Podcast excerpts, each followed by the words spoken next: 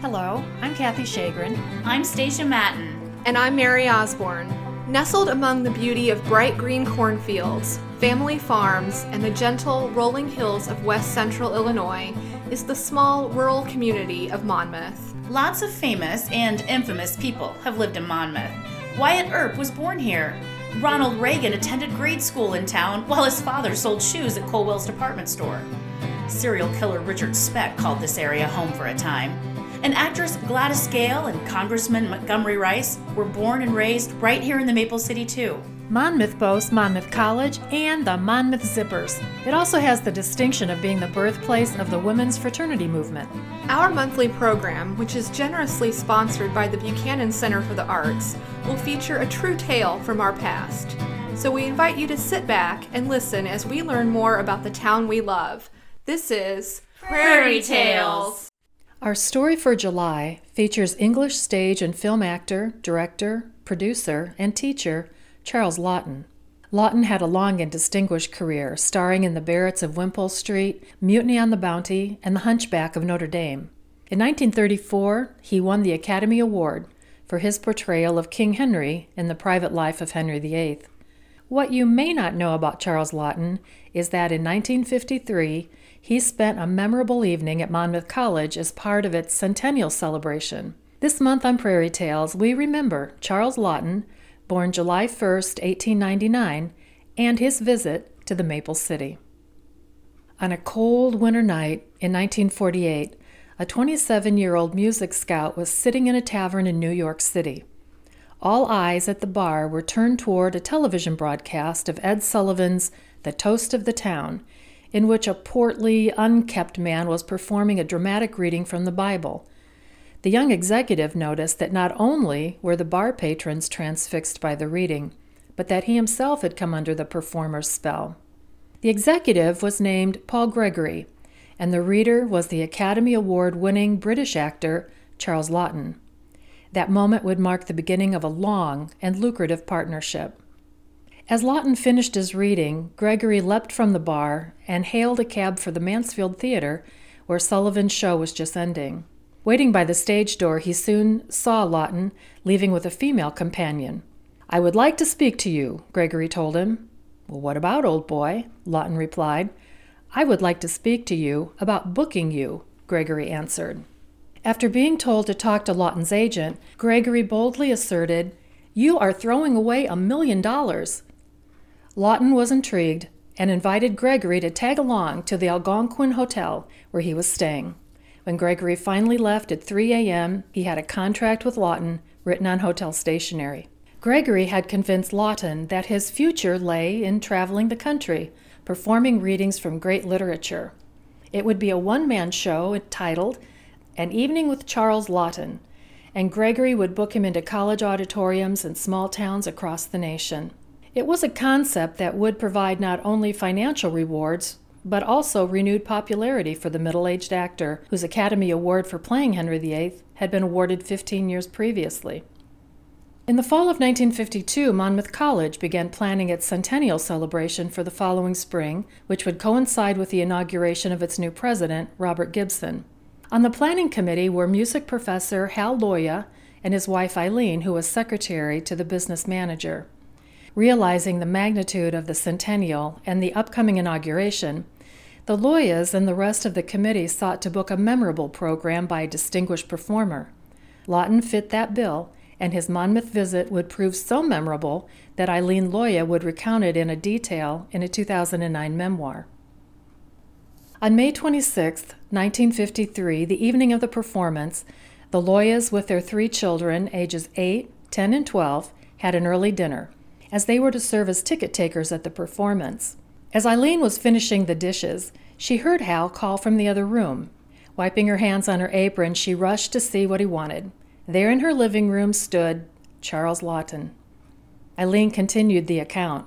As we were introduced, Mr. Laughton said, I see you have children and a cat, so you must have milk. May I have a glass of milk, please? As he drank it, he said, I'm very tired and I would like to lie down for a rest. As we went upstairs and I hastily changed the sheets, he remarked, I see you have a bathroom. Do you mind if I take a bath? I think he thought we were such a small town that we might not have indoor plumbing. I rushed across the hall to prepare the room for his use when he followed me and elbowed me out, saying, You go take care of your children. I'll take care of the bathroom. The Loyas rushed off to the college to prepare for the program, leaving the house in the hands of their children and their distinguished guest. When Laughton's program began at 8:15, Galesburg Register Mail reporter Ace Sika was in the audience. He described the scene.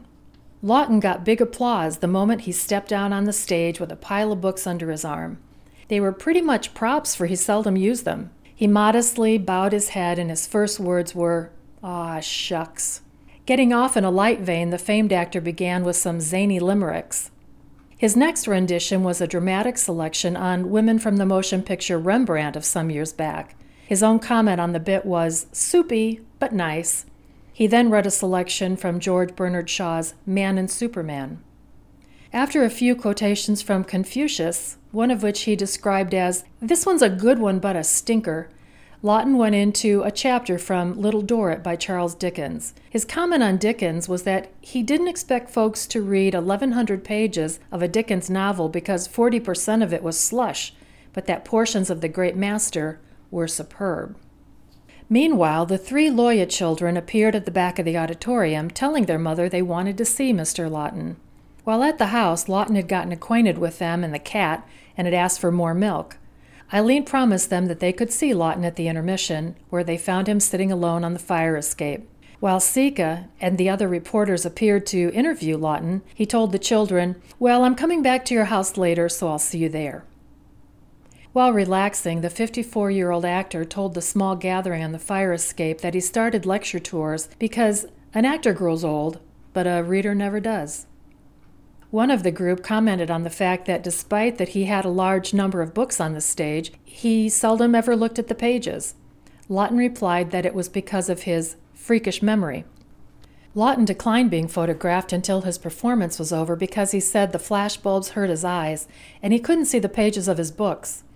Just before he went back on stage, he asked if his hair was combed and remarked he was a rather untidy fellow. The booking committee had been told in advance that Laughton did not appreciate being fussed over, so it was decided against having a traditional post performance reception.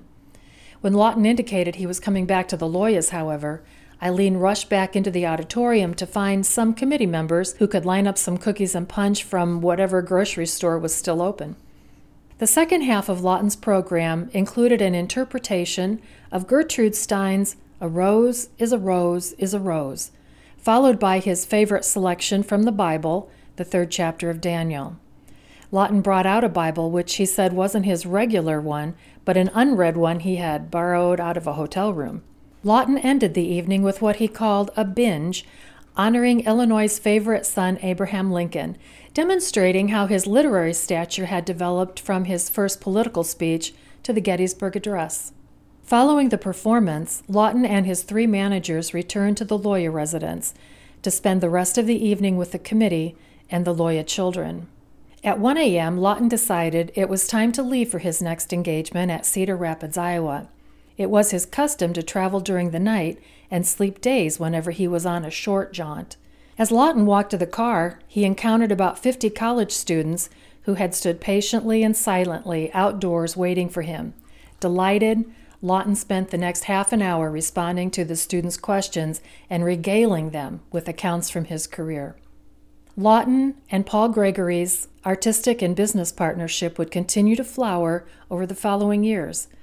Gregory would produce and Laughton would direct the critically acclaimed film The Night of the Hunter in 1955, and they would collaborate on the Caine Mutiny court martial stage play, as well as national stage tours of Don Juan in Hell and John Brown's Body.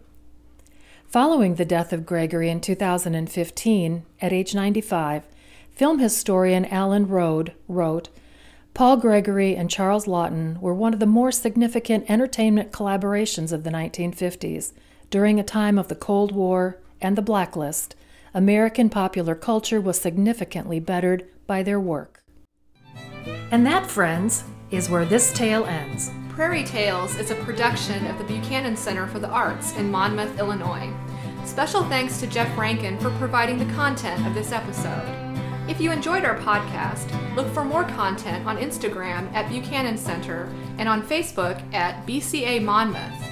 Email us with questions and suggestions for future episodes at prairietalespodcast at gmail.com. For Stacia Matten, I'm Mary Osborne. For Mary Osborne, I'm Kathy Shagrin. And for Kathy Shagrin, I'm Stacia Matten. Remember, not all history is found in a book. Sometimes it's found in the stories we tell. Just listen to the sound of the prairie, and you too might hear a tale.